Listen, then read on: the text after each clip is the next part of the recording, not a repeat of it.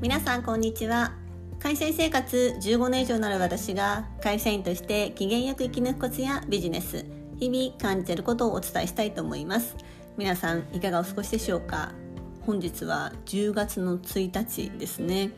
昨日だ今日から下期スタートの会社さんが多いんじゃないかなと思います。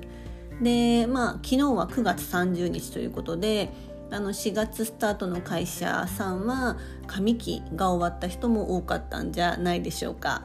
あの私の周りではですねあの結構その人事異動とかが発生したりしていて、うん、1人はあのずっと案件を一緒にやってきた弁護士さんがいたんですけれどもでその方あのとある弁護士事務所からこう出向っていう形でこう社内常駐でやっていただいていて、うん、ずっと案件を一緒にやっていたんですがちょっとの契約満了ということであの事務所に戻られるということで、うん、昨日無事に見送ってきました。あの弁護士さんって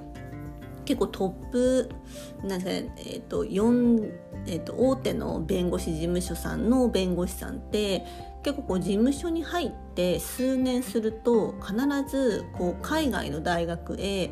23年ですかね留学するっていうのが結構通例慣例なんですよね。で海外で23年勉強留学して、まあ、箔をつけて内々大学卒業みたいなしてさらに大きくなって日本に帰ってくるっていうのが結構弁護士さんでは、まあの世界でのルールというか一般的な流れのようなんですよね。うん、その方もですね一応来年からあのイギリスだったかな？に行かれるっていうことで、はい、無事見送ってきました、うん、少し寂しいですけれども、まあ、あのぜひ大きくなってですねあの日本に戻ってきていただきたいなって思っています。まあ、あのコロナ禍だったので全然こう飲みに行ったりできなかったんですけど、うん、落ち着いたら行きたいなっていうふうに思ってます。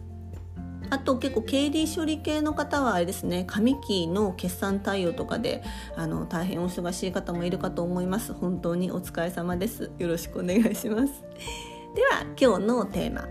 今日のテーマは7080%の段階で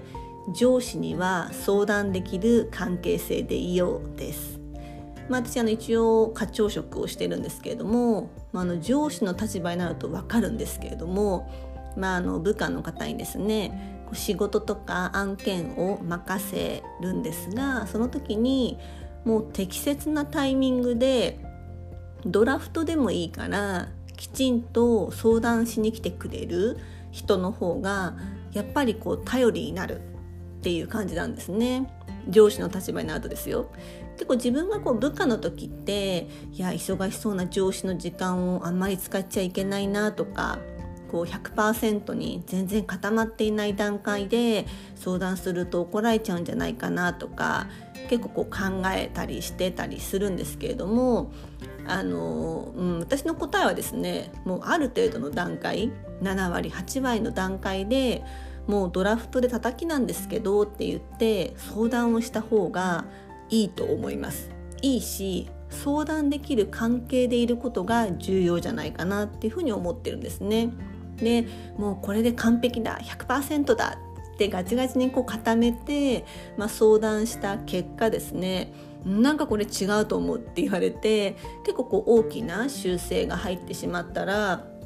その検討していた時間がまあもったいないですし、まあ、上司の立場からしてもこうガチガチに固められた資料って結構修正しづらいんですよね。うん、なのでもう1本筋このこうしたいですっていう点は、まあ、押さえておきながらも本当に細かい点細部に関してはこの辺はこう最後修正しますっていう形で大枠を見せる。うんでももちろんね上司のタイプにもよるとは思うんですけれども私の場合はもう0からその100%なりましたっていう段階で見せてもらっていやちょっとこの50ぐらいに戻っちゃうっていうよりかは80%ぐらいの段階で見せてもらった方がよりこちらも言いやすいですしいいんじゃないかなっていうふうに思います。うん、なのでとにかくですね0のままにしておかない1でも2でも進んでおくっていうことがすごく大事だというふうに思います。ちなみに私の場合はですねこう上司に、えー、どれぐらい段階で見せるかっていうことなんですけど私はもう結構3 4 0ぐらいで口頭でこんな感じの構成ですかねってその場で言って合意を取り付けたりします。で逆にそれぐらい言える関係性を築けるように普段からコミュニケーションを取るようにしています。で私のまあすごいなと思った上司はですね、まあ、こんな感じの資料作ってほしいんだよねってこうもし言われた時にその場であじゃあこういう入り口で真ん中ら辺にこういう流れを持ってきて最後こういうストーリーこんな立て付けのイメージで合ってますかってその場で、えー、言うっていう。で合意を取り付けてしまう。でそのストーリーで資料を作るっていう風に、まあ、する、うん、上司もいました。私もあのそういう風な形でできる時にはやるやろうとはしているんですけれどももうその上司も忙しいし、まあ、お互いの時間を縮めるためにこういうシナリオですかねってその場で合意を取ってしまう。うん。なので本当に上司とコミュニケーションを密にしたりより話しやすい関係でいた方が自分にとってもストレスがたまらないですしその100%にならないと持っていけないっていう関係性じゃない関係を築く方がすごく会社員としては生き抜きやすいんじゃないかなっていうふうに思います。いかがだったでしょうか？今日のテーマは